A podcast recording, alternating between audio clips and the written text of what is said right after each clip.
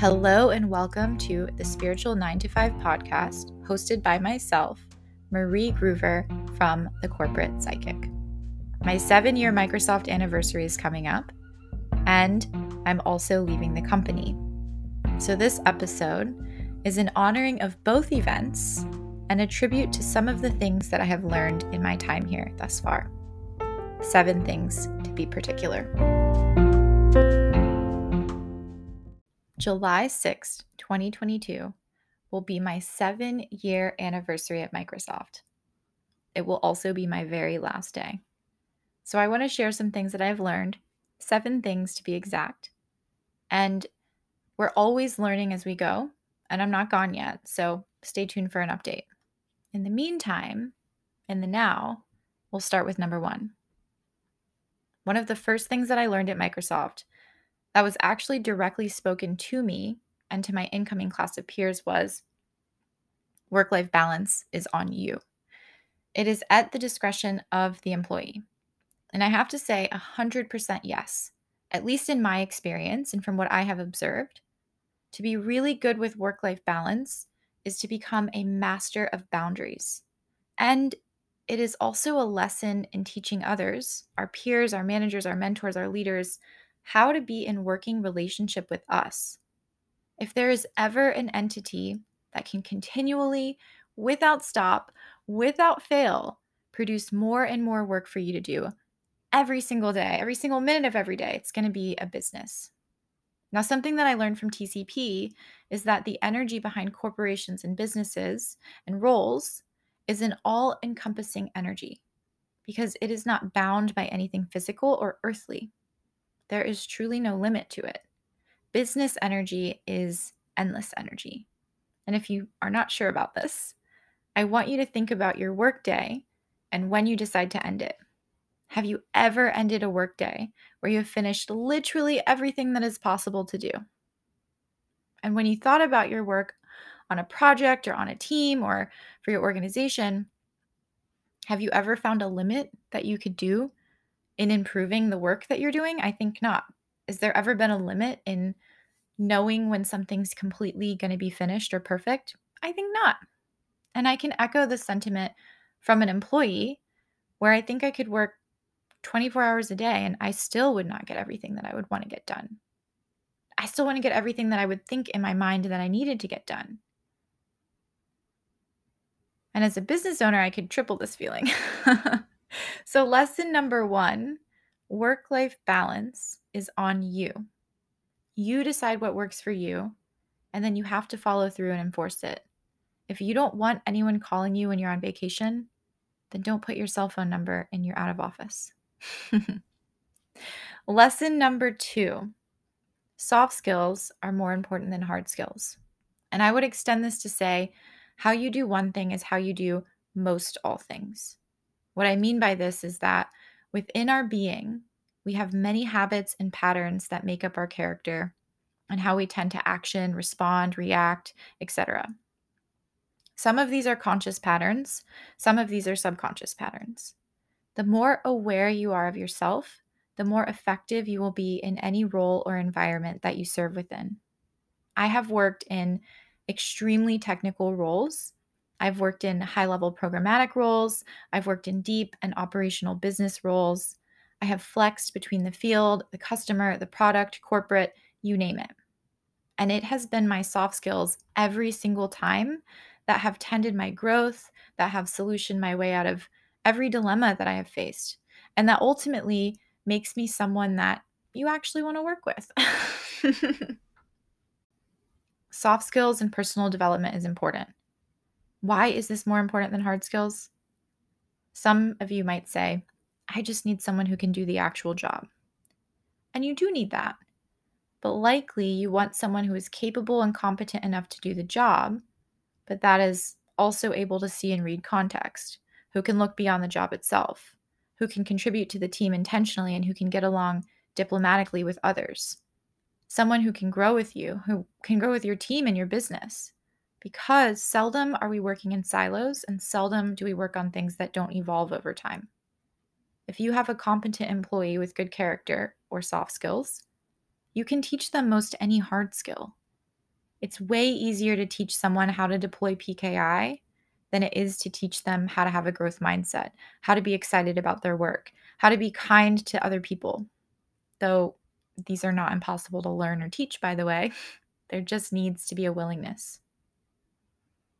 Okay, the third thing I learned being busy and being productive are not one and the same. I'm going to say that again. Being busy and being productive are not one and the same. Productivity knows the bottom line. Productivity moves the needle. Productivity prioritizes projects and tasks based on what moves the needle. And actually, productivity and work life balance are very good friends. It is easy to become busy. It is easy to find work. It is easy to create work, to live a life constantly checking off boxes, to constantly be planning as opposed to doing. It is easy to get carried away by the list.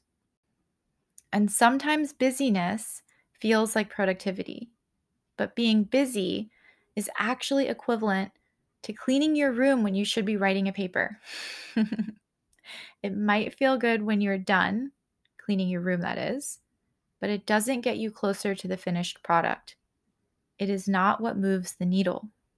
If you can learn to discern and act in productivity rather than in busyness, then you will thrive and your career will grow.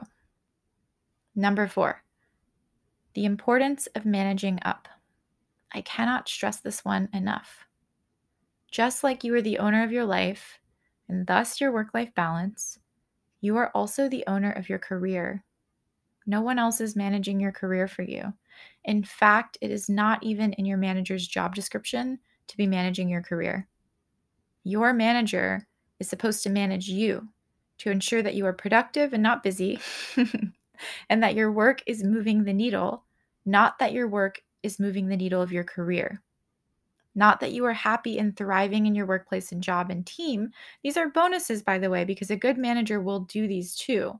But ultimately, it is all up to you to ensure that you are making of your work and life and career what you want of it. Your manager's job is to do what's best for the business. Your job is to do what's best for you. The fifth thing I've learned the best managers are the ones who are clear. Have you ever worked for a revolutionary leader, a visionary, an innovator, someone that when you're around them or on a call with them, you are just blown away? There's an energy there that is palpable and it is an incredible experience. And you can draw from this energy and get so inspired and so motivated to work. And it's a beautiful thing only if their vision translates in a way that is clear to execute on. now, for some of you, that is your job. Your job is to make clear whatever it is that needs to happen to get the vision built. But for many people, you are not that close to the vision, and it can be quite hard to determine what exactly it is that you can do or should be doing that moves the needle. And what I've found is that while it's amazing to work for a leader that inspires you, it's actually better, it's easier, it's much less stress inducing when you have a manager who can translate to you clarity of what exactly needs to be done. And I have to say, my current manager is a gold star clarity producer. and this, my friends, has been a game changer for me. If you are a manager out there if there is one thing that I would advise you to work on and value as a manager, it would be to bring clarity to your people. People, no matter how visionary you are, no matter how inspiring you are, no matter how people oriented you are, if your people do not know what their jobs are or how to do them, they will eventually leave probably because they have anxiety that they are not doing it right or because they actually aren't doing it right. And manager, that is on you. People who have managers, if there's one area where you can constantly be improving your relationship with your manager, it is to increase the level of clarity that you can draw from them. Again, this will be a game changer for your career because it's so much easier to do your job when you know what your job is.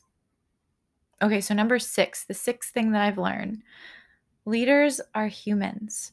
just like anyone and everyone else. Mm. this learning right here. I remember before I worked in my first chief of staff office, I would get on calls with leaders on a somewhat regular basis, and I would just share about the work that I was doing at that time or report something out. I was very rarely nervous, but I didn't really see them as real people. I was so far removed from understanding what our leaders, our top leaders and executives did. I was so far removed from understanding what they really cared about. And I had a bit of conditioning that taught me to look a certain way around them, speak a certain way around them, to maybe embellish whatever I was working on. I don't know. And I did feel a desire to impress, or in the very least, to get it right except I had no idea what get it right meant because, again, I was so far removed. And I don't mean by level, I don't mean by like number of people between me and my leaders. I mean, I was so far removed in experience and knowledge and awareness of what they cared about. And then I started working in a chief of staff office focusing on leadership enablement. So suddenly I was in a room of leaders on a weekly basis and I was preparing their agendas and content for meetings and gathering content across the orgs and hearing them talk and hearing their feedback. And I realized that the beautiful presentations with the perfect phrasing and the the nice looking data didn't matter so much. It didn't matter so much as the work that was actually being done. I learned that there was far too much polish and far too much context and far too much fawning over our leaders as opposed to just showing the work. And that our leaders just wanted to see the work because ultimately they are accountable for the work just like literally everyone else. On top of that, our leaders, they all have their own lives and their own interests, and most of them are actually not interested in working 24 7. Of course, they aren't. But there is still this interesting thing that happens. I witness it all the time. Where when someone is in the presence of a leader, and by leader, by the way, I mean like executive, corporate vice president, general manager, someone like really high up in your company. When when someone's in front of or in, in the presence of a leader, something that I've seen is that it takes almost nothing for misunderstanding to occur. You see, I think there's a disconnect because other people also forget that our leaders are human. So I see this a lot where a leader will ask for something, something simple, something pretty clear, and an entire team will spin up around building out the deck and the context and sometimes even go off in the wrong direction because they failed to hear from the human in front of them what was asked. And this is on our leaders to demonstrate and hold people accountable, but it's also on us as individuals to remember that when you are working, engaging with anyone, you can drop the corporate speak and you can just be you. And you can just see the person in front of you as a human being. And I promise you that when you do, you will become far more productive together. Okay, Number seven, how you lead yourself is how you lead those around you. I know I already said that soft skills are more important than hard skills, but to go even deeper than that, I have learned that personal development is unavoidable if you want to grow in your career. I have learned that every moment is an opportunity to lead ourselves and thus will impact those we work with, thus will lead the people around us. You don't have to have a title of manager or GM or VP to be in leadership. And leadership is definitely not about control or providing direction or even injecting your opinions or insights or making anyone do anything for you. Leadership is a way of being in the world, it's a way of being in your workplace. It is a form of integrity in self. Leadership is an embodiment of values and principles and character. It is a deep rooted confidence and knowing.